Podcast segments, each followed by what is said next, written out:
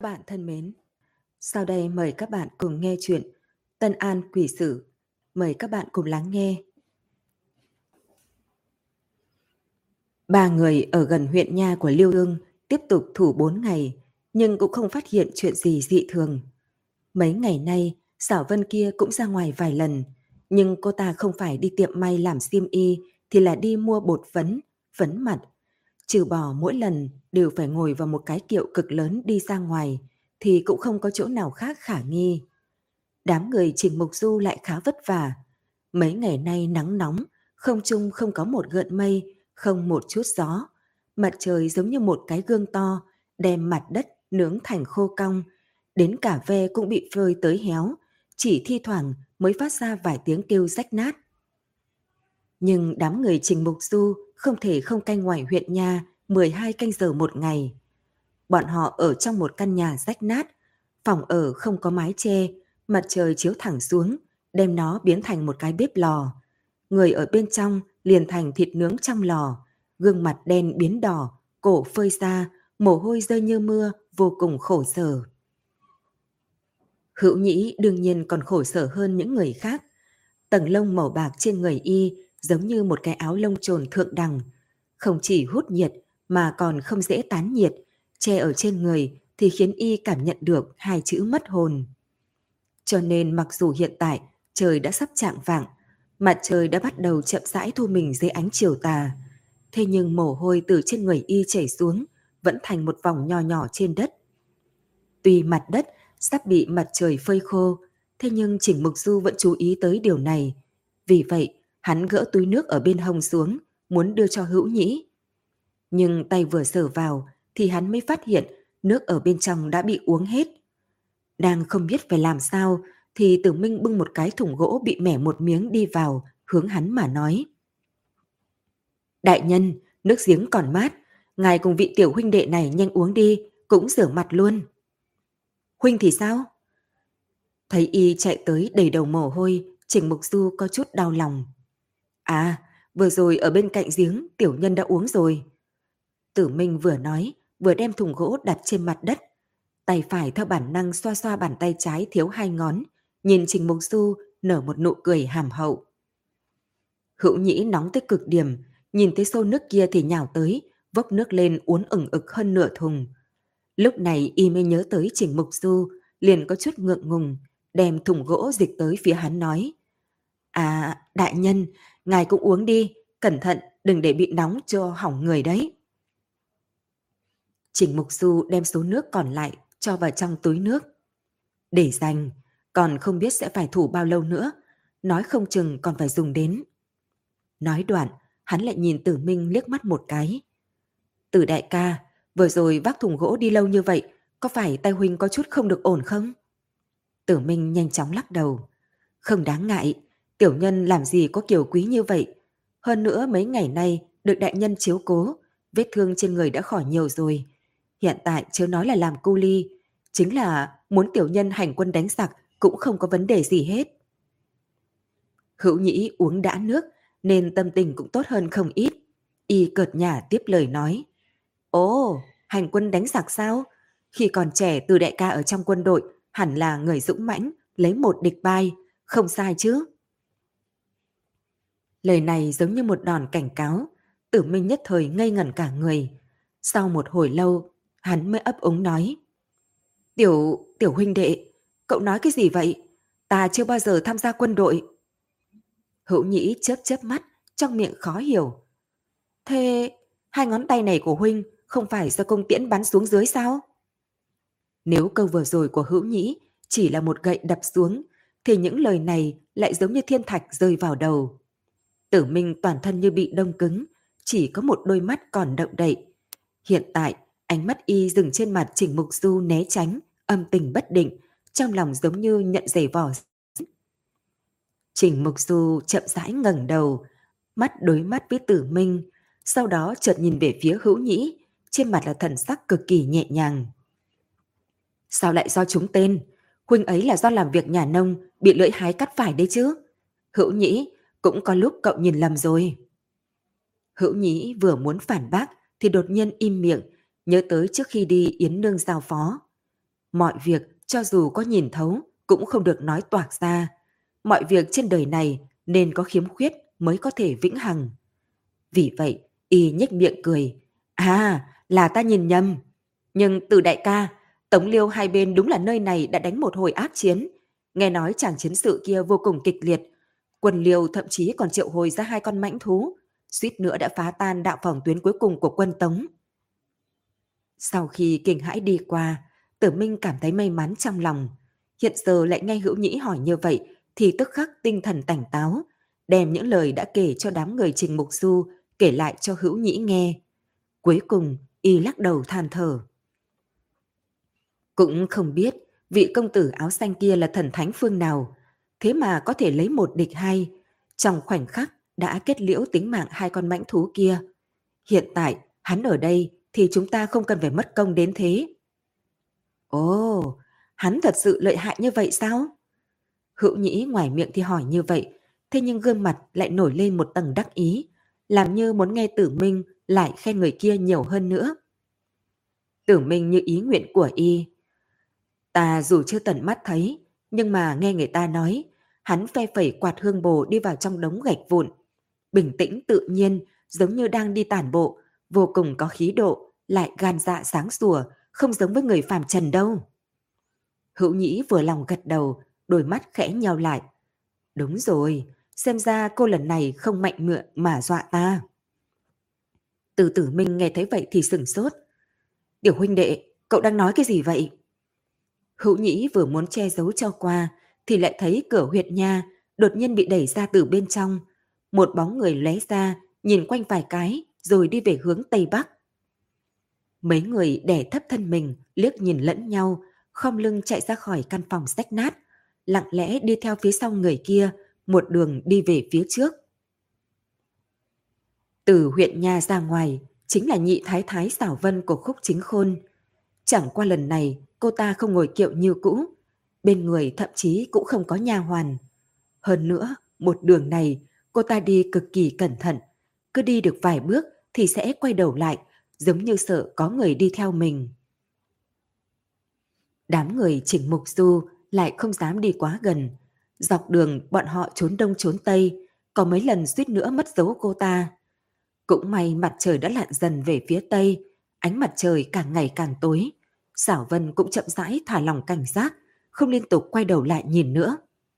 Vì vậy một đường này, tuy phải trốn chui trốn nhủi, nhưng họ vẫn bắt kịp được bóng sáng đang đi nhanh về phía trước. Chẳng qua, cô ta đi cũng hơi xa. Trình Mộc Du nhìn Xảo Vân ra khỏi cửa thành, đi về phía tây thì trong lòng không khỏi lột bộp. Giữa trời chiều, ngọn núi lớn giống như một con quái vật ẩn núp nơi tối tăm, giống như chuẩn bị tùy thời sẽ tấn công. Nhưng Xảo Vân lại không hề sợ hãi, mà vẫn hướng ngọn núi đen sì kia bước nhanh, bước chân kiên định, không biết mệt mỏi. Đại nhân, cô, cô ta chẳng lẽ muốn đi... Tử Minh ngừng lại, nửa ngày không dám nói ra ba chữ kia. Âm binh tàu. Trình Mục Du nhìn bóng dáng đang bước nhanh trong bóng đêm, lại nhìn cái giỏ tre cô ta đang cầm trên tay, phun từ kẽ răng ba chữ. Hữu nhĩ khẽ vuốt cằm. Hả, xem ra vì giấu tay mắt người khác, nên cô ta ngừng nghỉ mấy ngày, thế nhưng bây giờ không nhẫn nại được nữa, chuẩn bị ra chiêu. Cái đuôi to mà người thường không nhìn thấy được của y, lúc này ở đằng sau lắc qua lắc lại, từng sợi lông trắng dựng lên, ánh mắt y lộ ra huỳnh quang. Đêm nay chúng ta phải bắt được cô ta, ném đến trước mặt huyện lệnh lão nhân kia, xem lão ta giải thích thế nào. Trình Mục Du vẫn nhìn chằm chằm cái giỏ tre trong tay xảo vân. Chớ có mừng vội, ta hoài nghi cái rổ tre kia chính là đựng tơ hồng. Thứ này vô cùng cổ quái, mấy người chúng ta phải cẩn thận gấp bội, nhất thiết không được để xảy ra sai lầm. Hữu nhĩ nghe thấy vậy thì cười hì hì. Đại nhân, có lá bùa của cô nương ở đây thì ngài còn gì phải lo lắng nữa. Chỉ là chút tà thuật của kẻ hèn thôi, không cần phải kinh sợ như vậy. Tử Minh nghe thấy vậy thì nghi hoặc. Cứ thấy cậu trái một câu cô nương, phải một câu cô nương. Vậy vị cô nương này là nhân vật thế nào mà khiến cậu quý trọng sùng kính thế? Hữu nhĩ cười, lộ ra hai cái răng nanh. À, cũng chẳng có gì ghê gớm. Nhưng cô ấy có thể đánh hàng yêu phục ma, lại hiểu chút kỳ môn độn giáp. Cô ấy còn nhanh mồm dẻo miệng, cãi nhau chưa bao giờ rơi xuống thế hạ phong. Trình Mục Du ở một bên nhàn nhạt, nhạt bổ sung. Độ ấm trong núi luôn thấp hơn so với bên ngoài không ít. Nhưng cho dù thấp thì cũng không khiến người ta lạnh run trong ngày hè. Thế nhưng hiện tại, bọn họ đang ở âm binh tàu, khác hẳn với nhận thức thông thường của Trình Mục Du. Bởi vì nơi đây lại đang nổi tuyết. Bông tuyết không lớn mà chỉ như hạt muối từ trên trời rơi xuống, phủ kín một tầng băng tinh màu trắng trên núi đá trong sơn cốc. Tử Minh phí nửa ngày công phu mới miễn cưỡng không để hàm trên hàm dưới của mình va vào nhau. Y nhìn hữu nhĩ, vẻ mặt đang hưng trí bừng bừng thì vô cùng ngạc nhiên. Này, tiểu huynh đệ, cậu không bị lạnh à? Còn đem quần áo thêm cho ta và đại nhân nữa. Đôi mắt hữu nhĩ trong bóng đêm sáng long lanh, ngẫu nhiên hiện lên một chút lục quang, khiến tử minh cả kinh giật mình, còn tưởng là mình nhìn lầm. Lại thấy hữu nhĩ chỉ vào xảo vân đang quỳ trong sơn cốc. Ta không lạnh, nhưng Huy nhìn đi, cô ta cũng không lạnh, cô ta đã quỳ gối ở đó nửa ngày không động đậy, không biết là đang làm gì. Trình Mục Du nhẹ giọng nói. Trong số núi non thì người liêu đặc biệt sùng bái Mộc Diệp Sơn và Hắc Sơn. Mộc Diệp Sơn là cái nôi của bọn họ, nơi đó có tổ miếu và thần tượng thủy tổ của bọn họ. Bởi vậy, trong cảm nhận của người khiết đan thì Mộc Diệp Sơn có vị trí rất cao. Tương tự như vậy, trong cảm nhận của họ, Hắc Sơn là nơi hồn phách quy tụ. Mỗi năm vào đông chí, Nam Kinh các nơi đều phải hiến mấy vạn người giấy, hàng mã vào núi hiến tế. Dân gian đối với Hắc Sơn cũng phi thường kính sợ. Không phải thời điểm hiến tế thì không ai dám tiến vào trong núi. Bởi vậy nên nghi thức tế Sơn trở thành nghi thức thần thánh nhất của người khiết đan. Hữu nhĩ gãi gãi đống lông rối nùi ở Thái Dương. Thế nhưng nơi này có phải là Hắc Sơn đâu? Tuy không phải Hắc Sơn, nhưng nó chôn di cốt của ba ngàn quân liêu. Vừa đi vào cấp thì chính là muốn thực hiện nghi thức tế Sơn. Cậu nhìn trong miệng cô ta lải nhải hồi lâu, chính là đang đọc tế tử đấy. Nói như vậy thì nữ nhân này thực sự là người liêu. Cô ta thần không biết, quỷ không hay, lẻn vào huyện Liêu Dương, chính là vì trả thù cho ba ngàn liêu binh kia sao? Hữu Nhĩ lắc đầu thở dài nói. Ta cũng tình cờ nghe được mấy tiểu nha hoàn nói chuyện với nhau.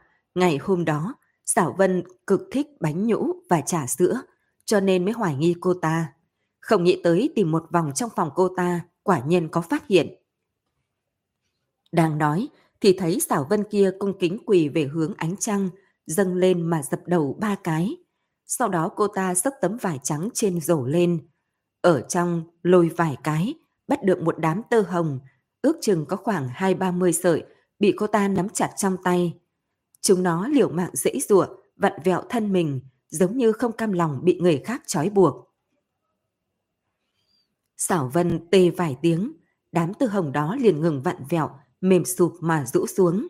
Không khác tơ hồng bình thường là bao. Cô ta vừa nói cái gì vậy? Mặt hữu nhĩ nhăn thành một đoàn, khó hiểu mà nhìn bóng dáng kia. Là giả ngữ. Giữa mày Trình Mục Du bao phủ một tầng mây đen. Xà ngữ. Vô sư nổi tiếng nhất của người khiết đan là thần tốc cô, đại vô sư trước khi nước liêu kiến quốc. Tuy sử sách không ghi lại tỉ mỉ về bà ta, nhưng bà ta là người có ảnh hưởng lớn nhất đến lịch sử dân tộc khiết đan. Theo sử sách nói, thì bà ta có thể nghe hiểu xả ngữ, có thể cùng rắn trong núi giao lưu. Năm đó gia luật A Bảo Cơ xưng đế lập quốc, việc đầu tiên phải giải quyết chính là chế độ chuyển ngôi sớm đã xác lập trong bộ lạc. Vì đánh vỡ truyền thống nên A Bảo Cơ ký khế ước với đại vu sư có uy tín trong bộ tộc, tìm kiếm sự trợ giúp của bà ta, mà thần tốc cô cũng cần việc này để đưa bản thân tới vị trí có quyền lực và uy tín cao, cho nên cả hai người vô cùng ăn nhịp với nhau. Sau đó xảy ra chuyện gì? Hữu Nhĩ nhịn không được truy vấn. Có một ngày, ca ca của A Bảo Cơ là Đạc Cốt Chát đột nhiên nói với người trong bộ lạc rằng hắn ở trong lều nhìn thấy xả minh. Vì có thể nghe được xả ngữ, nên đại vua sư thần tốc cô cũng có đất dụng võ. Bà ta nói với mọi người rằng xả minh này nói dưới cây đại thụ bên cạnh xả huyệt của nó có giấu một lượng vàng lớn. Vì vậy, người trong bộ lạc theo chỉ dẫn của bà ta tìm thấy được một lượng vàng được giấu dưới gốc cây đại thụ. Tất cả mọi người được tin tưởng phát hiện này chính là điểm lành, mà điểm lành này phải thuộc về thủ lĩnh A Bảo Cơ. Vì thế, A Bảo Cơ liền dùng số vàng này làm áo giáp, đặt tên nó là Long Tích Kim Mang. Mọi người đều cho rằng Long Tích Kim Mang này là thánh vật trời ban cho khiết đan, là thần linh an bài, mà người được thần linh yêu ái thì tự nhiên cũng là người được ông trời chọn. Cho nên gia luật A Bảo Cơ liền thuận lợi tiếp tục làm thủ lĩnh bộ lạc mà không cần đem ngôi vị chuyển cho người khác nữa. Đồng thời, bởi vì mọi việc hắn làm đều là có ý chỉ của thần, nên A Bảo Cơ nhân cơ hội này lấy danh nghĩa của thần mà lập quốc, hoàn toàn lật đổ chế độ, thế tuyền, xưng hoàng đế. Thần Tốc Cô là sứ giả truyền đạt ý trời, ở trong bộ lạc cũng có ảnh hưởng lớn, có được lực kêu gọi rất cao. Bà ta tự xưng là xả ngữ giả. Xả ngữ giả, vậy sau đó thần Tốc Cô thế nào? Tuy là đại vu, nhưng bà ta cũng khó tránh khỏi cái chết. Có điều tuy bà ta đã chết, thì xạ ngữ lại được chuyển xuống cho đám đại liêu vô hịch. Nhưng người có thể học được tinh túy này cực ít. Vì thế ta không nghĩ tới, hôm nay lại có thể chính tai nghe được xả ngữ. Đang nói, thì xảo vân đột nhiên cong người, đem tơ hồng trên tay vãi ra đất, hai tay chắp thành hình chữ thập trước ngực, hai mắt nhìn thẳng khối thổ địa dưới gối, từ kẽ răng phát ra từng tiếng tê tê cực nhẹ. Âm thanh tê tê kia vốn không lớn, nhưng sân cốc lại yên tĩnh, tức khắc thiên âm thanh phóng đại lên vài lần. Hơn nữa chúng còn đụng vào vách đá, vang vọng bốn phía, khiến người nghe cảm thấy trong cốc lúc này đang tụ tập cả ngàn con rắn, cùng ngửa cổ phun lưỡi, phát ra tiếng rắn trầm bồng. Theo thanh âm vang lên, đám tơ hồng vứt trên mặt đất bỗng nhiên giống như bị nóng, đột nhiên bắn ra, đồng thời ở trên đất vặn vẹo. Từ tử minh bị cảnh tượng quái dị này làm cho kinh ngạc nhảy dựng, suýt nữa kêu thành tiếng. Cũng may Trình Mục Du che lấy miệng hắn, hướng hắn nhẹ nhàng gật đầu, ý bảo bình tĩnh. Tờ hồng vặn vẹo trong chốc lát, tiếng tê tê kia bỗng nhiên cất cao. Vì thế, những tơ hồng kia cũng ngóc đầu cao hơn, theo thanh âm mà đung đưa trái phải, giống như những con rắn đã chuyển động phần đầu. Đột nhiên thanh âm trầm xuống, như ngã vào sơn cốc, rồi biến mất mà không nhìn thấy. Tơ hồng cũng đứng đến thẳng tắp như bị cắm vào trong đất. Rất nhanh, chúng bỗng nhiên đồng thời chui xuống dưới đất, ở trên mặt đất chỉ lộ ra một đoạn đầu dây ngắn ngủn. Đây là đang làm gì vậy? Hữu nhĩ rụi rụi mắt, ánh mắt không dám rời khỏi cảnh tượng kỳ lạ phía trước. Y nhìn thấy tơ hồng đã chui hết xuống đất, biến mất không thấy. Hiện tại trong sơn cốc cũng trở lại yên tĩnh, giống như chưa từng phát sinh gì. Hữu nhĩ đang ngây ngốc nhìn, thì chợt nghe phía sau có tiếng rút kiếm khỏi vỏ. Quay đầu lại thì thấy Trình Mục Du đã rút kiếm. Tử Minh cũng đem chủy thủ cầm trong tay, làm ra tư thế phòng bị. Y vừa định cười bọn họ quá mức khẩn trương, thì dưới chân đột nhiên run lên vài cái. Tuy rất nhẹ, nhưng Y vẫn nhạy bén phát hiện ra được. Trong lòng Y căng thẳng, hữu nhĩ vội vàng nhau mắt nhìn phía trước. Y nhìn thấy bên cạnh xảo vân, tự nhiên xuất hiện mấy chục đống đất nhỏ nhỏ. Hơn nữa, chúng nó còn không yên lặng. Bởi vì đất đá không ngừng bị hất ra, đem đống đất ngày càng chết cao. Hữu nhĩ, chuẩn bị tốt lá bùa đi, bịt kín miệng mũi lại. Thanh âm khẩn trương của Trình Mục Du truyền đến từ phía sau. Hữu nhĩ hiện giờ cũng đoán được thứ bên dưới đất kia là gì. Y nghe lời, đem khăn đã sớm chuẩn bị che mặt lại, sau đó lấy một lá bùa từ túi ra, gắt cao cầm chặt trong tay. Chuẩn bị xong hết mọi thứ, mấy người lại lặng lặng núp ở một bên, nín thở chờ đợi, nhìn đống đất càng ngày càng lớn, càng ngày càng cao. Bỗng nhiên, từng đôi tay màu vàng nghệ nhỏ nhỏ từ trong động vươn ra, gắt gao bám lấy mặt đất. Trên những bàn tay này còn có móng tay, nếu không nhìn kỹ thì sẽ nghĩ đó là tay trẻ sơ sinh. Đại nhân, tượng đất nhiều như vậy, số bùa của chúng ta sợ là không đủ. Từ tử minh lo lắng nhìn sơn cốc. Trong chốc lát, Đám tượng đất kia ngoi đầu lên, chúng ta sẽ lao ra. Hậu nhĩ khống chế xảo vân, huynh cùng ta lập tức chém rơi đầu đám tượng đất này, tuyệt đối không để chúng nó chui ra. Tử Minh đáp ứng, trái tim cơ hồ nảy lên tận cổ, lòng bàn tay đổ mồ hôi lạnh, khiến y gần như không nắm chặt được chủy thủ. Lúc này, đám tượng đất đã nhô đỉnh đầu, tiếp theo tới chán, rồi đôi mắt không có độ ấm. Xuống chút nữa là nụ cười quỷ quyệt, nụ cười mà y khó có thể quên được, cho dù chỉ thấy một lần cũng sẽ làm cho người ta không rét mà run. Ba người đều căng thẳng thân mình, gắt gao nhìn chằm chằm đám tượng đất đã nhô nửa đầu khỏi mặt đất xung quanh xảo vân, đồng thời chuẩn bị nhào ra.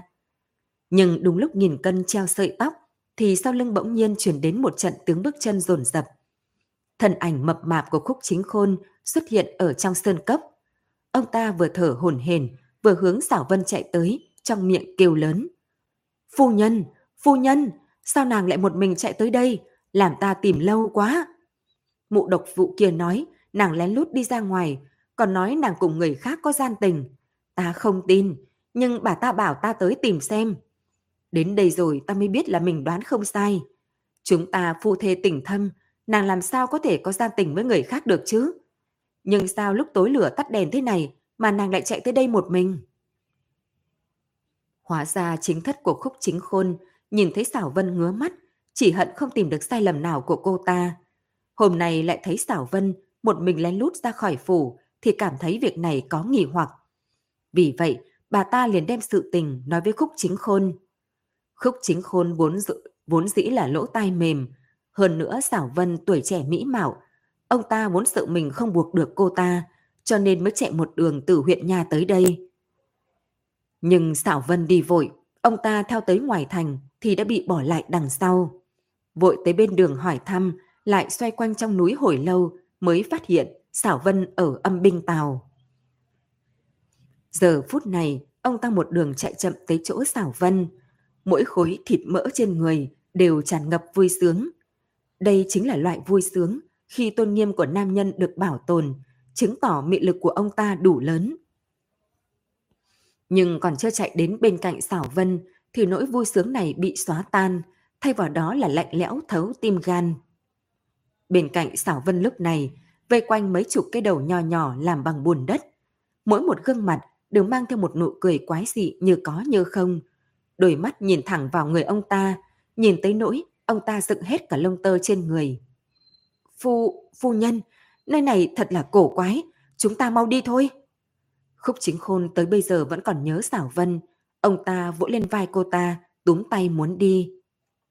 Xảo vân không quay đầu lại, tay cô ta thật lạnh, khúc chính khôn nắm trong lòng bàn tay mà giống như là một khối băng vậy. Đi, đi đâu? Bọn họ đều bị phong dưới mặt đất, oán khí 30 năm đều không tiêu tan. Nếu ta đi rồi thì ai thay các tướng sĩ đại liêu ta báo thù đấy? Thanh âm của xảo vân thanh âm, trong âm trầm lộ ra vài phần lãnh đạm. Dứt lời, cô ta nhẹ nhàng xoay đầu, trên mặt treo nụ cười giống như đốc với đám tượng đất, chậm gì gì mà tiến về phía khúc chính khôn, còn chưa kịp buông tay. Cùng lúc đó trên mặt đất lả tả vài tiếng. Đám tượng đất sôi nổi, chui từ dưới đất lên, bước đi sàn sạt, hướng khúc chiến khôn đi tới. Một mùi tanh nồng đánh tới. Hương vị này ông ta rất quen thuộc. Những đám thi thể sống sờ sờ mà bị nghẹn chết kia đều bám đầy thứ mùi này, thật lâu không tan đi được. Khúc chính khôn rốt cuộc buông lỏng tay ra, cơ bắp trên mặt run rẩy vài cái, lộ ra một nụ cười còn khó coi hơn khóc. Xảo, xảo vân, không, không phải, ta muốn nói ta chỉ là, chỉ là ngẫu nhiên đến đây thôi, tuyệt không quấy rầy các vị. Ta, ta sẽ không làm gì hết, ta không thấy gì hết. Nói xong lời cuối cùng, chính ông ta cũng không biết mình đang nói gì. Chỉ nhìn chằm chằm khuôn mặt xa lạ lại quen thuộc kia, cứ thế rơi xuống nước mắt. Xảo Vân đương nhiên không để ý tới lời hổ ngôn loạn ngữ của ông ta. Cô ta bỗng nhiên thẻ lưỡi, tê một tiếng, khiến khúc chính khôn sợ tới mức run run một chút, chân mềm chút nữa đứng không nổi. Có điều ông ta còn không biết âm thanh giống rắn này có nghĩa nghĩ gì, thì một cái tượng đất đột nhiên bật nhảy lên hướng miệng mũi ông ta mà nhào tới. Phốc một tiếng, chui vào miệng cùng lỗ mũi của ông ta. Khúc chính khôn không kịp phản ứng, vội lấy tay che mặt, phát ra tiếng ô ô gào khan, ngửa mặt ngã vào trong sơn cốc. Đúng lúc lửa xém lông mày, thì một lá bùa bị châm lửa được nhét vào trong miệng khúc chính khôn. Xảo Vân lùi về phía sau vài bước, đôi mắt không có cảm xúc, nhìn ba gương mặt phía sau ánh lửa, khóe miệng trào ra một nụ cười không có độ ấm. Là mấy người các ngươi? Dứt lời, cô ta liền hướng về bọn họ, phát ra vài tiếng rít chói tai, vừa gấp vừa cao, hiển nhiên đang thúc giục đám tượng đất còn đang nhanh chóng hành động. Nhưng nghe thấy thanh âm này, đám tượng đất còn cao chưa tới đầu gối kia, không những không tiến công mà ngược lại nhanh nhẹn lẻn đến hai bên núi đá. Hiện tại, trời đã hoàn toàn tối đen, hơn nữa đỉnh đầu có tuyết rơi che khuất ánh trăng, cho nên trong sơn cốc không có vài phần ánh sáng. Đám tượng đất kia vóc người nhỏ, trốn trên núi đá thì căn bản không ai phát hiện được hành tung của chúng. Cẩn thận đấy, chúng nó rất có thể từ phía trên đánh bất ngờ xuống. Trình Mục Du khẽ quát một tiếng, nhưng tâm lại nảy ra một kế. Hữu Nhĩ, đem lá bùa đốt lên rồi ném lên mặt núi đá.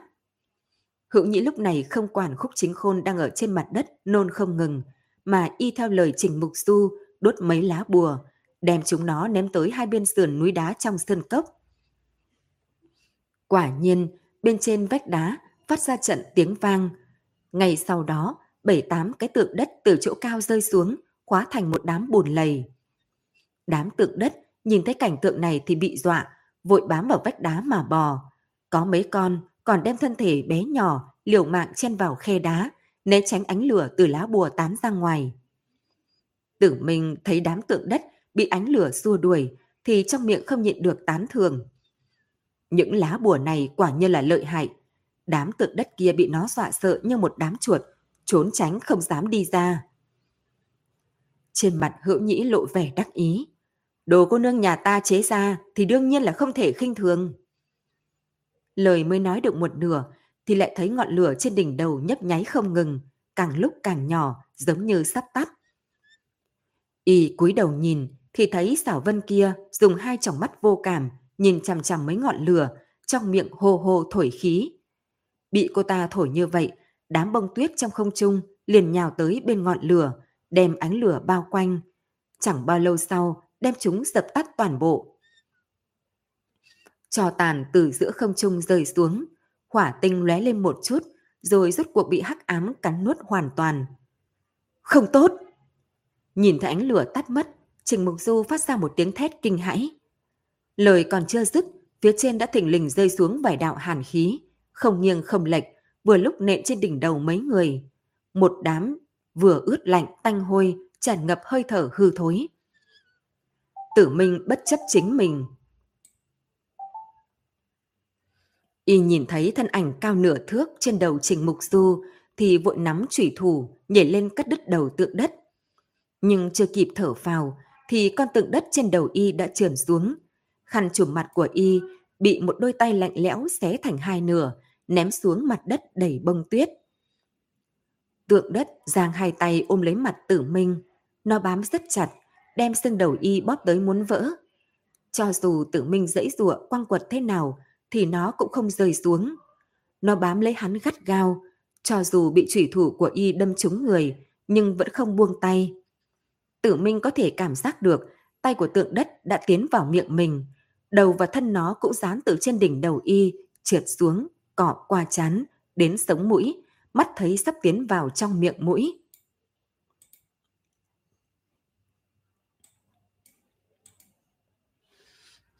Trình Mục Du thấy tử minh nguy ở sớm tối, liền không màng tất cả mà chạy về phía y. Nhưng thân mình còn chưa đến gần thì đã bị hai con tượng đất khác từ trên trời giáng xuống, chặn đường, căn bản không thể tới gần y nửa bước. Hữu nhĩ, còn lá bùa nào không? Trình Mục Du hướng phía sau hô to, trái tim gấp tới độ co lại thành một đoàn. Tử mình không thể chết được. Nếu y đã nói mệnh y thuộc về mình thì mình phải bảo hộ y chu toàn. Người liêu thì sao, người hán thì sao chứ? Một tấm lòng son của tử tử minh là vô cùng rõ ràng, trong sáng, nặng tượng ngàn vàng. Hắn có thể thấy trong mắt, sao có thể không quý trọng che chở. Trong lúc nguy nan, một thân ảnh linh hoạt nhảy đến trước mặt Trình Mục Du. Không còn lá bùa thì vẫn còn hữu nhĩ. Dứt lời, hữu nhĩ vươn tay cầm lấy một cái tượng đất, dùng sức bóp một cái, khiến nó biến thành hai đoạn bùn nhão, rồi lại ném nó lên vách đá. Thấy tượng đất bị núi đá đập thành mấy khối, mắt sáng quắc, cả người như một trận gió lướt đến bên cạnh tử minh, dùng cách tương tự mà đem tượng đất trên mặt y bóp nát. Cuối cùng dùng sức đập một cái, áp thành khối bánh, chán ghét ném sang một bên. Xử lý xong mấy con quái vật này, hữu nhĩ nắm chặt hai tay hướng về phía sau, ánh mắt sáng ngời nhìn lên trên, nổi giận gầm một tiếng. Còn kẻ nào muốn thử nữa không? Cứ việc tới đây, tiểu gia ta đã lâu không giãn gân cốt, vừa đúng lúc đem các ngươi ra luyện tập. Khí thế của y dậy sóng, tiếng hô rung trời. Trên vách núi đá im thít như ve sầu mùa đông, có con còn trốn lại vào trong khe đá, đầu cũng không dám nhô ra nữa. Nhìn thấy hữu nhĩ dũng mãnh phi thường như vậy, thì Trình Mục Du cùng Tử Minh đều thở phào một hơi. Nhưng chưa thả lỏng được bao lâu thì nghe thấy bên cạnh hét thảm một tiếng. Tiếng kêu vừa dứt thì chính là tiếng xin khóc lóc. Phu nhân, phu nhân xin tha mạng. Niệm tình phu thê chúng ta mà thủ hạ lưu tình. Trình Mục Du nghiêng đầu, nhìn thấy Sảo Vân không biết từ bao giờ đã đem khúc chính khôn chế trụ trong tay. Một tay bóp cổ ông ta, một tay túm chặt hai tay ông ta, đem ông ta kéo vào trong sân cấp. Mấy người vừa muốn đuổi theo, Sảo Vân lại liếc bọn họ một cái, trong miệng oán hận nói. Thả ta đi, bằng không ta vặn gãy cổ ông ta. Hữu Nhĩ cười nhạo một tiếng. Đại nhân, tên đầu heo này nếu tồn tại thì cũng chỉ hút thêm mấy năm mồ hôi nước mắt của dân chúng thôi, để hắn lại có tác dụng gì đâu. Trình Mục Du nhìn đôi mắt thông tuệ của Hữu Nhĩ thì trong lòng đã hiểu rõ dụng ý của y. Hắn cũng cười lạnh vài tiếng, hướng xảo vân hồ lớn. Vô dụng, mạng chó này của ông ta, để lại cho người đấy. Nói đoạn, hắn liền cùng hữu nhĩ xông lên, một tả một hữu mà bọc đánh, mặc cho khúc chính khôn chửi bậy oa oa.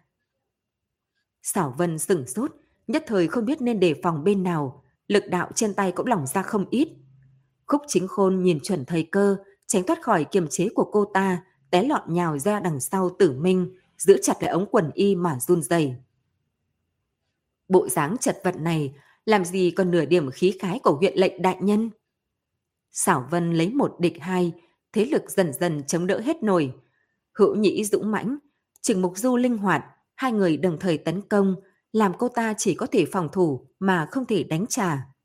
Trước mắt thất bại đã cận kề, chuẩn bị phải giơ tay chịu chói. Đúng lúc này, cô ta cong môi, phát ra tiếng tê tê liên tiếp.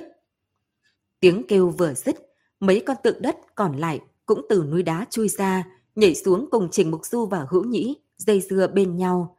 Còn Xảo Vân vội chạy nhanh tới một nơi khác trong sơn cốc, dáng đi uyển chuyển nhẹ nhàng, chỉ chốc lát đã biến mất vào trong bóng tối nồng đậm.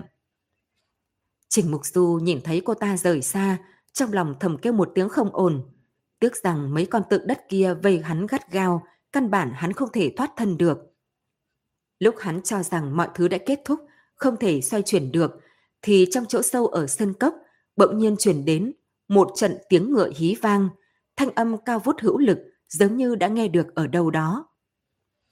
Trong đầu Trình Mục Du hiện lên một đạo bạch quang, cao giọng hướng nơi xa mà hô lớn. Lưu đại nhân, bắt lấy cô ta! Cô ta chính là hung thủ đằng sau vô số án mạng ở huyện Liêu Dương đấy. Chỉ lát sau, một tiếng kêu thảm thiết truyền đến từ nơi xa.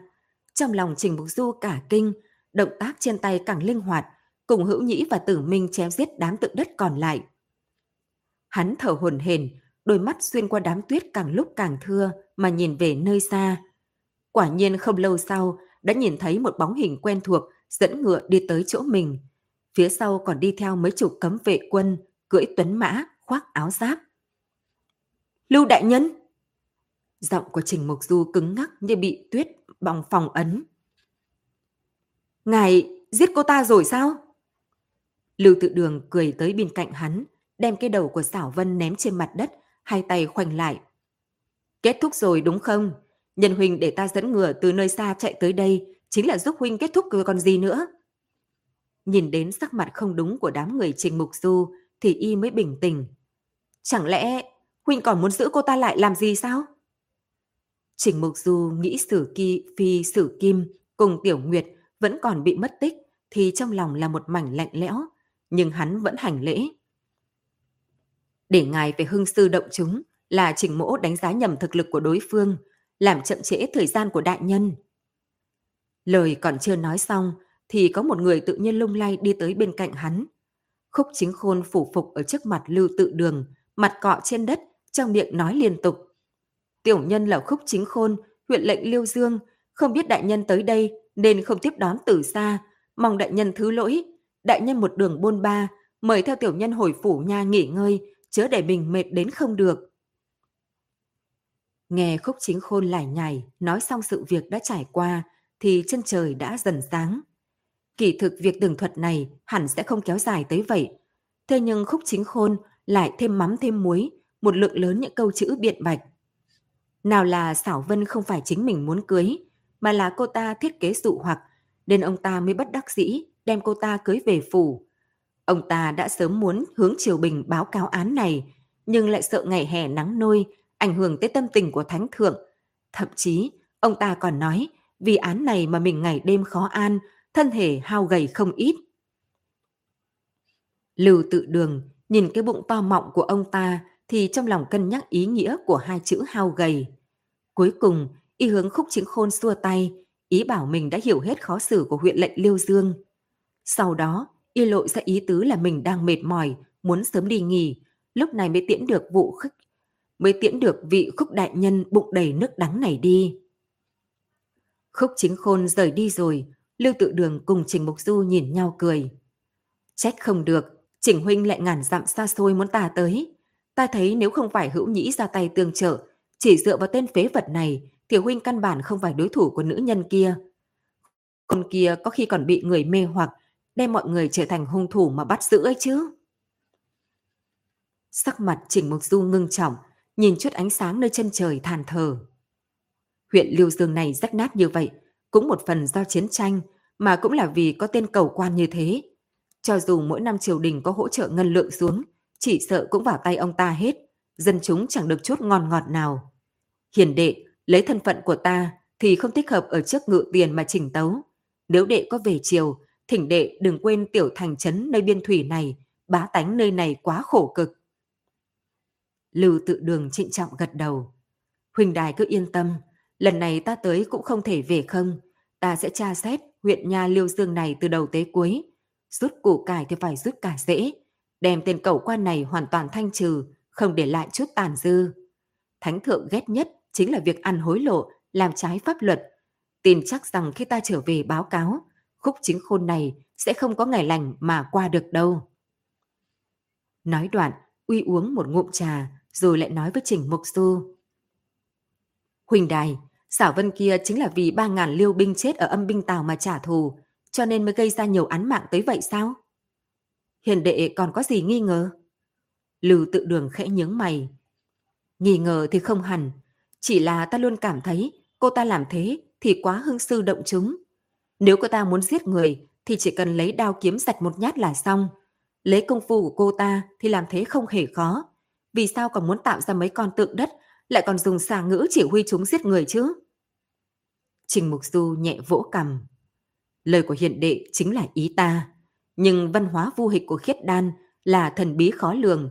Bọn họ dùng biện pháp tà ác này để giết người cũng không có gì khó hiểu. Khả năng chỉ là một loại thói quen. Lưu tự đường khẽ gật đầu. Hẳn là ta đa tâm. Sau đó giống như y nhớ thực điều gì, đột nhiên gương mặt nổi lên chút nghịch ngợm. Trịnh Huynh, trước không nói cái này, Huynh tới nơi này cũng đã được nửa tháng, phỏng chừng trong trình phủ đang gà chó không yên. Đặc biệt là lệnh tôn, ngày nào cũng mặt ủ mày trao, tóc cũng bạc tới phân nửa rồi. Trình Mục Du nghe y nói tới trình ra thì có chút sốt ruột, nhưng lại nhìn thấy biểu tình của y thì cũng đoán được không phải đại sự, vì vậy mà tử tốn hỏi. Ta đang muốn nghe xem trình ra xảy ra chuyện gì mà khiến đệ vui vẻ như vậy chứ. Lưu tự đường miễn cưỡng nhịn xuống ý cười bên miệng. Thật lễ, Nhưng việc này xác thực là không thể tưởng tượng nổi. Vị huynh trưởng kia của huynh thoạt nhìn là người trung thực, luôn nghe lời phụ thân. Thế mà vì một nữ tử mà cùng lệnh tôn nháo lên, cho nên ta mới không thể tưởng tượng nổi. Trình Mục Du trợn mắt há hốc miệng. Đệ nói, đại ca ta vì một cô nương mà cùng phụ thân nổi lên tranh chấp sao? Sao có thể được? Huynh ấy luôn là người nhiều một chuyện, không bằng bớt một chuyện, lại vừa cố chấp vừa cổ hủ, sao có thể làm chuyện trái lệnh phụ thân được chứ? Chính bởi vì huynh ấy bị nữ nhân kia mê hoặc đến biến thành một người khác, cho nên lệnh tôn mới tức thành như thế. Hiện tại trên dưới biện lương đều truyền khắp, nói Trình Thu Trì là cây khô gặp mùa xuân, hoa nở mù mịt. Từ đây không thể vãn hồi, hiếu tử biến thành nghịch tử.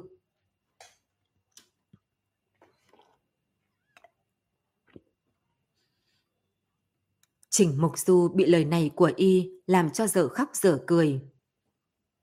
Nếu không phải hiền đệ chính miệng báo, thì ta thực sự còn cho rằng có người nhảm chán khua môi múa mép mà thôi. Vị đại ca kia của ta cưới vợ đã nhiều năm. Tuy dưới gối không có con, nhưng chưa từng có ý nạp thiếp. Mỗi ngày huynh ấy không phải ở cục thái y, thì chính là ở trong nhà, nghiên cứu các loại thảo dược. Ta còn tưởng với tính cách khô khan đó, thì huynh ấy tuyệt đối sẽ không... Tuyệt đối sẽ không cái gì, cùng nữ sắc trộn lẫn sao? Ý cười trên mặt lưu tự đường càng ngày càng sâu. Đây là huynh đài quá ngây thơ rồi. Muốn củi khô lửa bốc thì củi này phải cực kỳ khô mới có thể lửa bén cháy dữ dội. Người hay rong chơi bụi hoa thì không dễ dàng cháy như vậy đâu. Ngược lại, loại người như lệnh huynh đây, một khi bắt mồi lửa thì sẽ cháy lan đồng cỏ, muốn tắt cũng khó lắm. Cái gì mà rong chơi bụi hoa thế? Lưu đại nhân đang nói chính mình sao? Lúc này cửa được đẩy ra, tích tích đi tới, cô hướng hai người hành lễ, lại hướng Lưu tự đường cười. Lưu đại nhân mới vừa rồi còn đem chính mình so sánh với những kẻ cuồng ong loạn điệp sao? Tích tích, không được vô lễ. Trình Mộc Du nhẹ mắng cô một câu. Lưu tự đường lại không hề tức giận, thậm chí còn hơi thẹn thùng, cùng với bộ dạng vui vẻ lúc nói chuyện vừa rồi khác hẳn. Y đứng dậy, đôi mắt lướt qua mặt tích tích một vòng, lại nhìn về nơi khác mà hỏi. Tưởng cô nương gần đây khỏe chứ?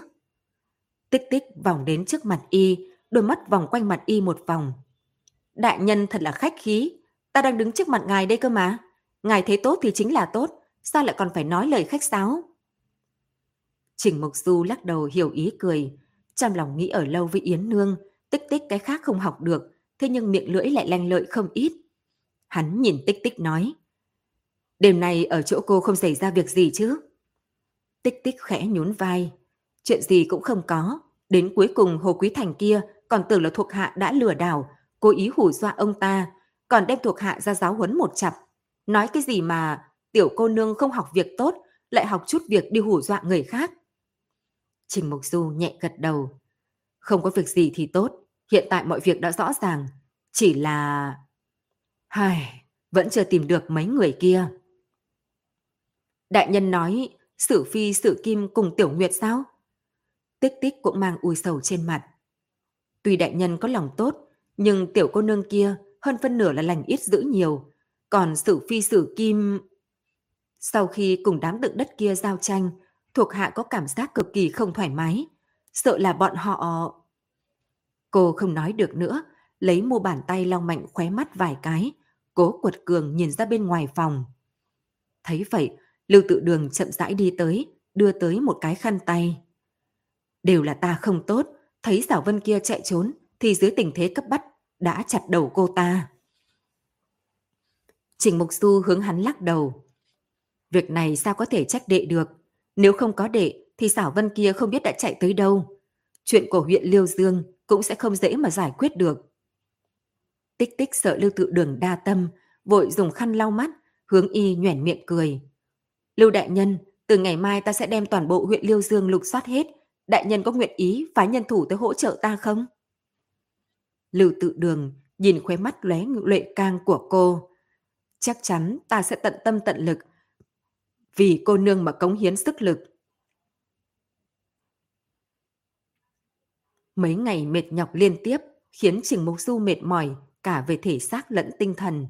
Cho nên khi đến phòng khúc chính khôn chuẩn bị cho hắn, thì hắn gấp không chờ nổi, liền đi đến bên giường, để nguyên quần áo mà lăn ra ngủ. Nhưng mắt còn chưa kịp khép thì bên ngoài truyền đến tiếng gõ cửa cực nhẹ, sau đó là giọng nói cực kỳ bất an của tử minh. Đại nhân, tiểu nhân có một số việc muốn nói với ngài. Cho dù đã mệt tới cực điểm, dù đã đoán được y muốn nói chuyện gì, nhưng Trình Mục Du vẫn cố chống đỡ mà đứng dậy, đi tới mở cửa, ý bảo tử minh tiến vào. Lúc nhìn thấy bộ dáng mất hồn mất vía của y, thì tâm trình Mục Du lại mềm nhũn, mệt mỏi trên người cũng biến mất không còn. Bởi vì hắn biết, người trước mặt này hiện nay đang phải thừa nhận tra tấn và thống khổ thế nào. Tuy rằng thoạt nhìn y khổ người không nhỏ, kiên nghị quả cảm, kỳ thực lại yếu đuối hơn đa số những người khác. Đúng vậy, rõ ràng là người liêu nhưng lại không thể trở về cố thổ. Ngày qua ngày phải tồn tại tạm bỡ trên đất kẻ địch. Lúc nào cũng phải cảnh giác, cẩn thận khắp nơi, càng đừng nói là lúc nửa đêm sẽ bị nỗi nhớ nhà tra tấn, gặm cắn khắp người, khiến cả đời y không biết đến vui sướng là gì. Cho nên lúc nhìn thấy tử minh quỷ mạnh trước mặt mình, chuẩn bị dập đầu nhận tội, thì hắn liền nâng tử minh dậy, ôn nhu khuyên giải an ủi. Tử đại ca, có một số việc Huynh không nói, ta không nói, chúng ta vẫn có thể giấu cả đời. Giữa hai ta có ân cứu mạng, cho nên nợ nước thù nhà, chúng ta có thể hoàn toàn không để ý. Tử Minh nghe thấy vậy thì ngẩn người. Đại nhân, ngài biết rồi ư? Ngài đã sớm biết tiểu nhân là người liêu ư? Lần đầu tiên đi qua âm binh tàu, lúc Huynh lấy ra đồng tiền thanh ninh thông bảo cứu tích tích một mạng, thì ta đã nghĩ tới Huynh là người liêu, bởi vì lấy lửa hiến tế người chết vốn chính là tập tục của người khiết đan. Còn những chuyện phát sinh về sau thì chẳng qua chỉ chứng thực thêm thân phận của Inh mà thôi. Tử Minh trợn mắt. Vậy vì sao đại nhân, vì sao còn nguyện ý mà tin tiểu nhân? Vì sao còn muốn thay tiểu nhân chữa thương? Tiểu nhân là dị tộc, là người của địch quốc. Đại nhân vì sao... Trình Mục Du thấy cảm xúc của y không ổn, thì vội đem y đỡ đến bên trên ghế ngồi, rồi cúi đầu cười ấm áp. Huỳnh tình nguyện mạo hiểm bị nhận ra thân phận cũng muốn cứu tích tích một mạng. Một mảnh lòng son này ta sao có thể coi như không thấy. Cho nên ta làm sao có thể vì huyết thống mà đuổi Huynh đi. Những ngày sau, Huynh càng dùng hành động chứng minh một tấm lòng son của mình. Chúng ta hiện giờ đã là bằng hữu thân thiết, có thể hy sinh tính mạng. Ở chỗ ta, Huynh chính là từ tử minh, chỉ là từ tử minh, còn những cái khác ta căn bản không để tâm. Nghe xong lời hắn nói, cổ họng tử minh lên xuống vài cái, hoảng hốt bất lực nhiều ngày qua, hóa thành hai dòng nước mắt nóng bỏng, từ hốc mắt ảo ạt rơi xuống. Y thấp giọng nói vài tiếng.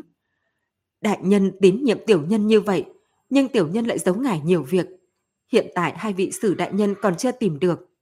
Nếu bọn họ có mệnh hệ gì, tiểu nhân chính là đã phụ ân tình của đại nhân. Nghe lời nói có ẩn ý, Trình Mục Du vội tiến lên một bước nhíu mày hỏi. Từ đại ca, chẳng lẽ Liêu Dương còn cất giấu bí mật gì mà ta chưa phát hiện ra?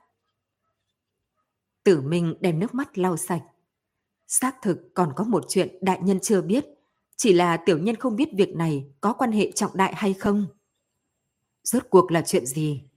Giọng Trình Mục Du vừa ngắn vừa hàm xúc. Đại nhân có còn nhớ rõ chuyện về tam tiểu thư, phủ thái úy cùng Hàn công tử không? Ta nhớ rõ, Huynh còn từng hoài nghi Hàn công tử kia chính là hung phạm phía sau màn. Trên mặt tử minh nổi lên một tầng sương lạnh. Tiểu nhân đã dối đại nhân. Kỳ thực Hàn công tử cũng không phải họ Hàn. Người Hán gọi hắn là Lý Đức Hành, là sở quốc công quyền khuynh thiên hạ của Liêu quốc hiện nay, mà tam tiểu thư chính là tiêu xước Thái hậu Liêu quốc. Trình Mục Du đại kinh thất sắc. Cho nên năm đó, huynh là người giúp việc của tiêu gia sao? Tử Minh gật đầu thật mạnh. Tên tiểu nhân là Tiêu Luật, là người làm của phủ thái úy, cũng chính là nhà mẹ đẻ của Tiêu Thái Hậu. Sau này triều đình cần dụng binh, nên tiểu nhân tùy quân xuất chinh, tham gia trận chiến Tống Liêu. Đại nhân, một trận ác chiến ở âm binh tảo kia, tiểu nhân cũng ở đó. Tiểu nhân vốn nên táng thân cùng ba ngàn binh sĩ kia. Nhưng sau một hồi mưa tên, tiểu nhân chỉ bị thương ở tay, những chỗ khác trong thân thể không bị sao hết. Nghe nói quân Tống hùng hổ giết tới, thì tiểu nhân sợ quá, bỏ lại chiến hữu mà vội vàng thoát thân. May mắn, tiểu nhân được một hộ. Người dân thu lưu, dưỡng thương, nhưng sau khi thương thế lành lại thì tiểu nhân không thể về quê cũ. Tiểu nhân là đào binh, nếu trở về thì chỉ có chết. May mắn, chính là nhà người kia đồng tình, thu tiểu nhân làm con nuôi. Sau đó tiểu nhân sống ở Hà Giang, lấy thân phận là người Hán, cưới vợ sinh con. Còn chuyện sau đó thì đại nhân đều biết.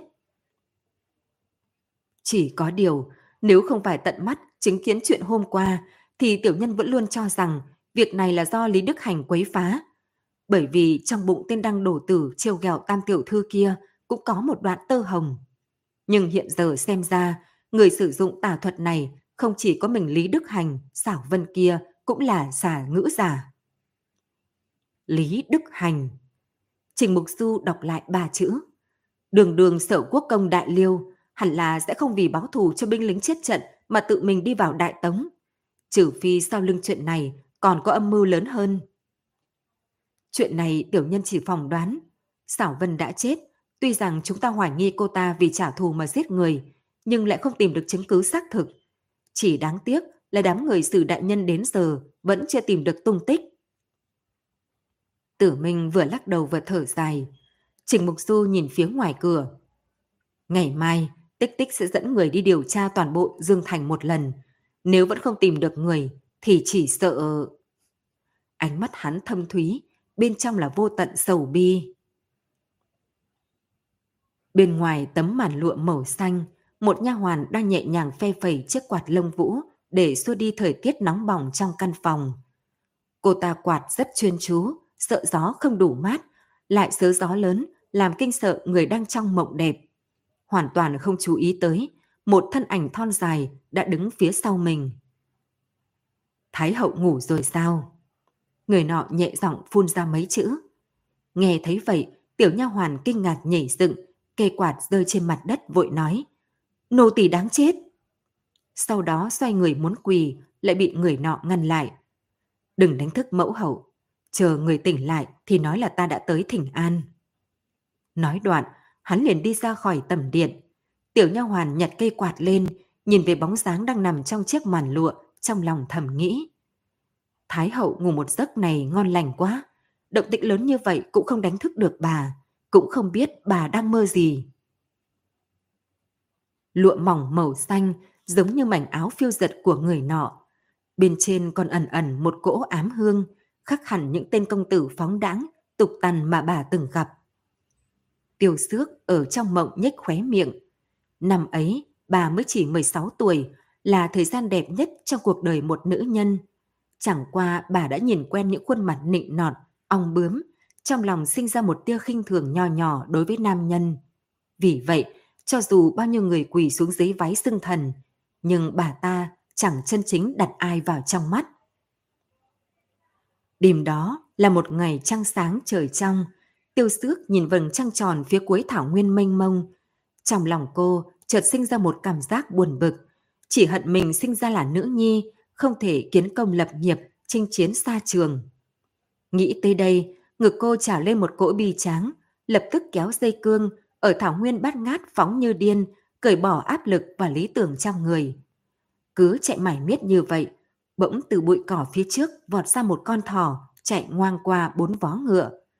Con ngựa bỗng nhiên chấn kinh, chạy như một mũi tên, trong chốc lát lại dừng lại, hai chân sau dẫm đạp bùn đất, gồng lên điên cuồng, ý đồ muốn đem người trên lưng hất xuống. Tiểu xước vuốt ve nó ôn nhu an ủi, nhưng hoàn toàn không có tác dụng. Con ngựa nổi cơn điên, lỗ mũi phun bạch khí, trong miệng hí vang không ngừng. Hiển nhiên đã coi chủ nhân trên lưng là kẻ địch, một bộ muốn liều mạng mà chiến đấu. Tiểu Sước cảm thấy mình sắp không nắm được dây cương, thân mình bị sốc lên lúc cao lúc thấp. Cứ tiếp tục thế này thì có lẽ cô sẽ bị hất ra ngoài, chết thảm dưới vó ngựa. Cô hoảng hốt đến mặt trắng bệch. Nơi này bốn bề vắng lặng, chỉ có cô và một con ngựa đang nổi điên, không biết phải làm sao cho phải. Đang lúc kêu trời không biết, kêu đất không hay, thì tiêu xước chỉ cảm thấy trên lưng ngựa trầm xuống, chợt thấy một người dựa vào. Cô không kịp quay đầu lại, đã ngửi được mùi hoa sen ẩn ẩn trên người kẻ nọ. Xúc sinh, quấy thù mắt mẻ, mày nóng cái gì chứ? Người nọ không chút để ý nói ra những lời này, rồi sau đó vỗ nhẹ lên mông con ngựa một cái. Kỳ quái là con ngựa vốn đang nổi điên, bị hắn vỗ một cái thì nhất thời an tĩnh, bốn chân nhẹ dạo bước trên thảm cỏ. Một lát sau lại an tâm, chậm rãi cúi đầu gặm cỏ. Tiêu xước cùng người nọ dựa lưng vào nhau, ngồi trên lưng ngựa. Trong mũi người được ám hương trên người hắn, cảm thấy bồn chồn, trái tim đập thình thịch không ngừng. Rốt cuộc, cô hạ quyết tâm, gom hết tóc rối trên trán rồi quay đầu lại. Đa tạ công tử cứu giúp, tiểu nữ tử là tiêu xước, xin hỏi công tử tôn tính đại danh là gì? Người đằng sau mặc thanh bào, trong tay nắm bầu rượu, nghe câu hỏi cũng không quay đầu lại, chỉ đem rượu dốc vào miệng. Tại hạ chỉ là kẻ vô danh tiểu tốt, tên họ là gì không cần phải nói. Mới vừa rồi cô nương có bị kinh hách không? Thấy hắn có điều che giấu, tiêu xước thấy buồn và hụt hẫng trong lòng. Đám vương hầu công tử khác, có ai mà không vội vã báo tên với cô, sợ cô đảo mất, đã quên mất bọn họ. Thế nhưng kẻ này lại che giấu, thực sự khiến lòng cô khó bình tâm. Ta không sao, từ nhỏ ở trên lưng ngựa lớn lên, loại sự tình này ta đã gặp nhiều rồi. Trong lòng không thoải mái, nên lời cô nói ra cũng có chút giận dỗi. Tiêu xước lần đầu tiên bị người ta cự tuyệt nên cũng thấy khó chịu. Người sau lưng thấy giọng cô khăng khác thì cao giọng cười. Đem bầu rượu đưa tới. Cô nương nói chính mình không ngại, nhưng thân mình lại run tới lợi hại. Mau uống một ngụm rượu đi để chấn định một chút. Tiêu sức ngơ ngẩn, cô tuy vẫn luôn tùy ý, không coi thế tục ra gì. Nhưng cùng một nam nhân lại là một người xa lạ uống chung một bầu rượu thì đây là lần đầu tiên. Nam nhân kia thấy cô chậm chạp không tiếp bầu rượu thì rút cuộc xoay người lại, nhìn thẳng vào cô. Trong đôi mắt vượng hơi nhếch lên, lóe lên tia sáng nghịch ngợm, bên môi cũng tràn ra một tia trêu chọc. Cô nương thật mỹ mạo, chẳng lẽ lại sợ trong này có độc khiến cô ngất rồi bị ta khiêng về làm áp trại phu nhân sao? Nếu là người khác thì lúc nói ra những lời này đã sớm bị tiêu xước dùng cục đá mà đập mù mắt. Nhưng lời nói đùa từ miệng của hắn lại hoàn toàn không có ý láo cá, khiến cả người cô chấn động, trên mặt nổi lên hai dạng mây đỏ. Vì vậy, cô ôm lấy bầu rượu rót vào trong miệng. Uống được nửa bầu rượu. Ai sau trước còn chưa biết đâu, ta từ nhỏ đi theo phụ thân ở trong rừng cưỡi ngựa bắn cung, đã quen mồm to ăn thịt tươi, uống rượu, công tử đừng có coi khinh ta. Lời vừa nói xong, cô lại đem bầu rượu trả lại cho hắn, mặt mang theo đắc ý mà cười. Nam nhân đem bầu rượu quơ quơ, khóe môi lại tràn ra nụ cười.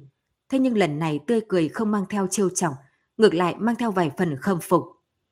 Có ý tứ, lần đầu tiên ta nhìn thấy người như cô nương, về sau đã có người bồi ta uống rượu cũng thú vị lắm.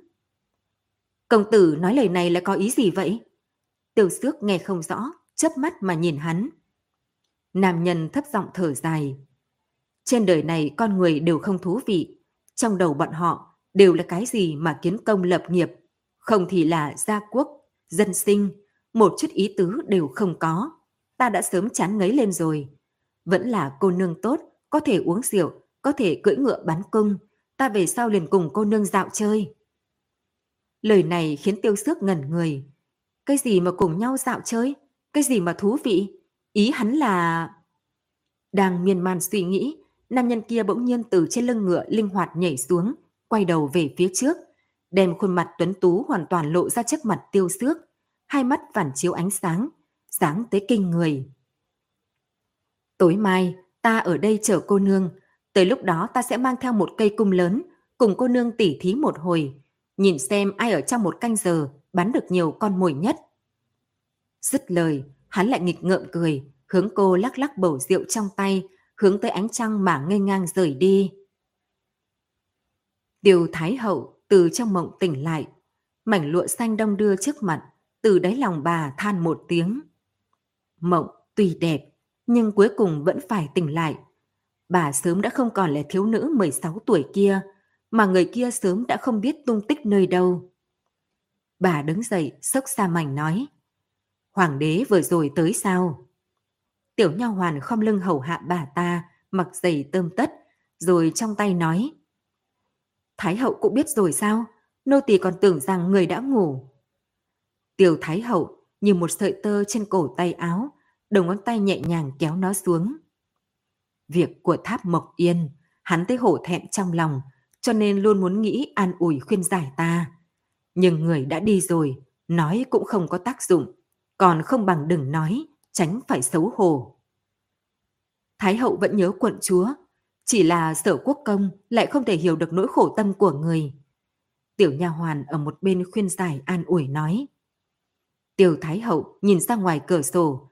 Trong lúc hoảng hốt, bà ta giống như còn nghe được tiếng cười như chuông bạc của tháp Mộc Yên dưới đèn hành lang. Bà ta nhẹ nhàng nhắm mắt. Cái này không trách hắn.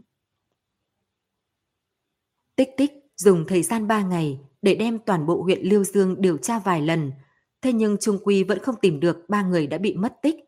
Cho nên mặc dù không cam lòng, nhưng bọn họ vẫn không thể không lên đường trở về. Hồ sơ vụ án của Phủ Tân An đã trồng chất như núi, chỉ dựa vào một mình áp tư thì không thể nào xử lý hết được. Nếu bọn họ còn không quay lại thì sẽ khiến dân chúng bất an. Khúc chính khôn một đường đưa bọn họ đưa đến ba dặm ngoài cửa thành, lúc này mới cười cười nhìn bọn họ rời đi. Đoàn người đi được nửa dặm, tích tích quay đầu lại nhìn, lại vẫn thấy ông ta kính cẩn đứng nghiêm trang ở đó. Tích tích khẽ hử lạnh một tiếng. Lưu đại nhân, nhiều ngày nay ngài đối với ông ta không hề có sắc mặt tốt, còn đem chuyện lớn nhỏ ở Liêu Dương cẩn thận kiểm tra. Tạ thấy khúc chính khôn kia hoàn toàn là hoảng loạn, chỉ sợ ngày ở trước ngự tiền tố cáo ông ta. Không làm chuyện trái với lương tâm thì không sợ quỷ kêu cửa. Huyện nhà Liêu Dương này chướng mục rối loạn, nghi án chẳng phá được mấy cái, dân chúng tiếng oán dậy trời. Ông ta phỏng chừng cũng biết mũ quan của mình khó mà giữ, nhưng hiện tại mới sợ thì cũng đã muộn. Lưu tự đường lạnh lùng nói. Đoàn người vừa nói, vừa dục ngựa đi về phía trước. Không đến nửa canh giờ đã đi tới trong núi. Lưu tự đường nhìn hai ngã rẽ phía trước nhìn Trình Mục Du nói. Trình Huynh, chúng ta đi bên kia chứ? Trình Mục Du nhìn về phía khe sâu bình thản rộng lớn, ngỡ khí trầm trọng. Nơi này là nơi sử phi sử kim biến mất, ta muốn đi tìm một lần nữa.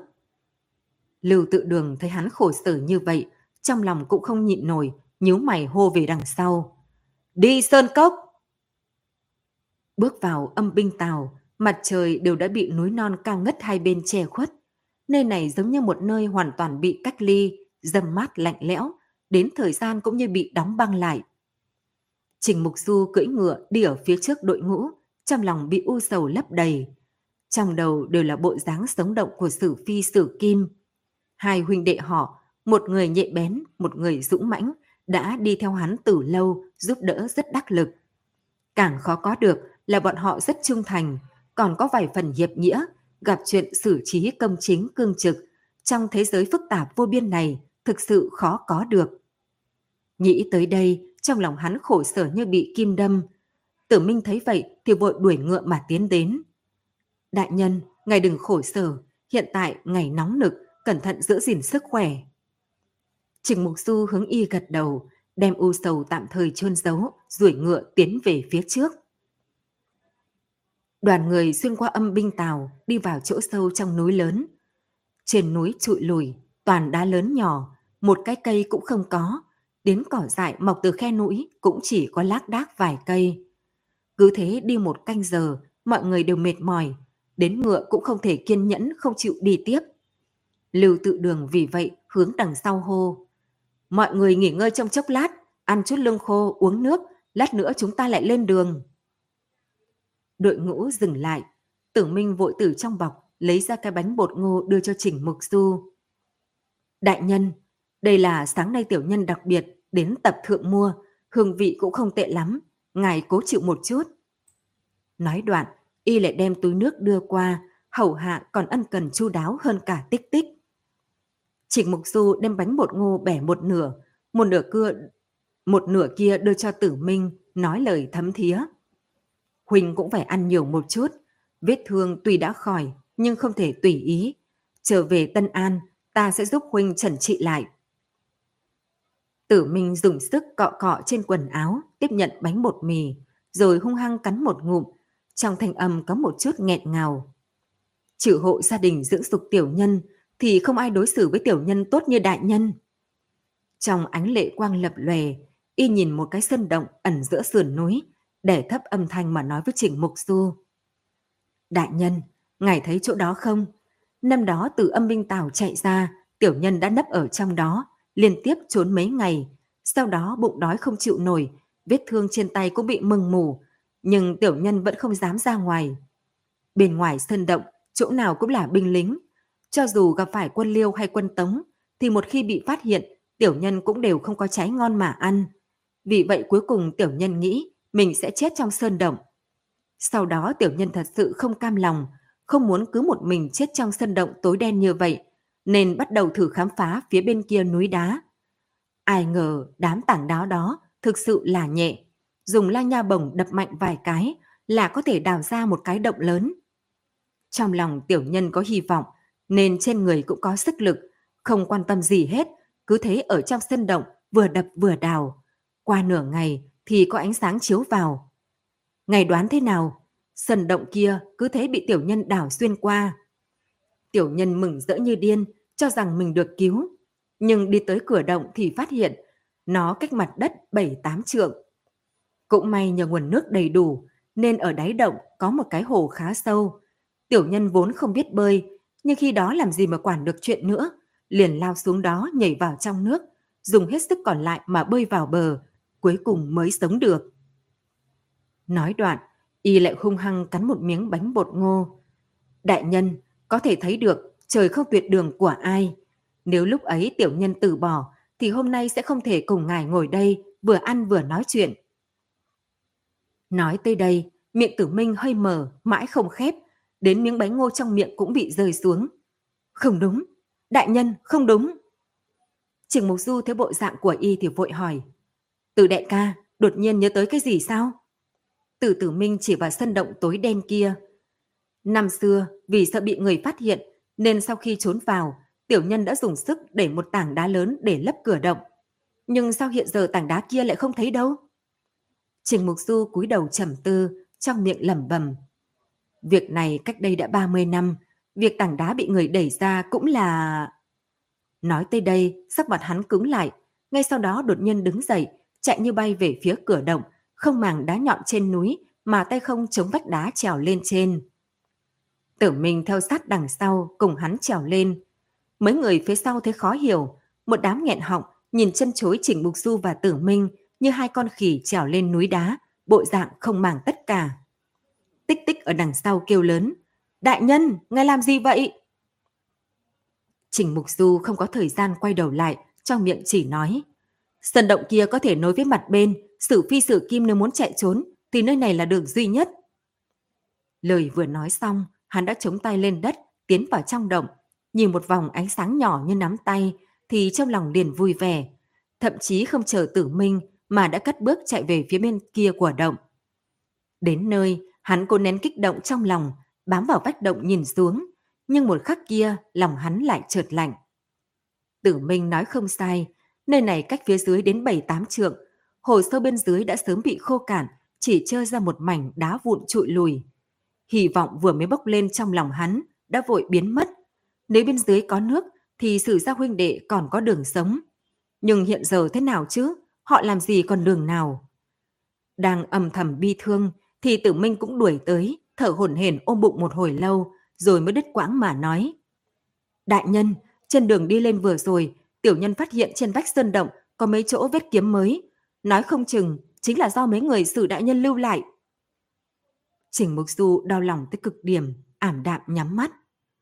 Nơi này cách mặt đất cao như vậy, mặc dù trốn được tới đây thì có tác dụng gì chứ? Nói xong, hắn cũng không đành lòng nhìn xuống, kích động mà đỡ vách động mà trượt xuống, ngồi phịch trên đất, trong lòng là một mảnh xám xịt, giống như ánh mặt trời không thể chiếu vào nồi. Còn người ta sợ nhất không phải là không có hy vọng, mà là rõ ràng đã thấy ánh dạng đông, nhưng lại một lần nữa bị bóng tối cắn nuốt. Thấy Trình Mục Du thương tâm như vậy, Tử Minh cũng khổ sở không thôi, khuyên giải an ủi và lúc này đã không có tác dụng. Y chỉ có thể tiến đến đỡ Trình Mục Du đi ra khỏi động. Nhưng đi chưa được vài bước thì gót chân đột nhiên bị đau. quay đầu lại thì thấy mấy viên đá từ cửa động bay vào, bang bang dừng ở trong động. Đại nhân, ngài xem! Tử Minh chỉ vào cửa động kích động nói không nên lời. Trình Mục Du cũng thấy được những hòn đá liên tục bị ném tới đó, vội giật mình, đẩy Tử Minh ra chạy về phía sau, đi vào cửa động, thoáng do sự một chút, cuối cùng hạ quyết tâm dò đầu ra. Đứng phía bên dưới là một nam nhân râu ria xồm xoàm gầy mảnh, quần áo trên người đã bị rách nát, giày cũng không thấy tung tích. Hai hàng lệ nóng bỏng chảy thành vệt trên khuôn mặt cáu bẩn của y. Một tay y cầm đá, một tay khác dùng sức ném chúng lên cửa động, trong miệng phát ra tiếng a a gào khan.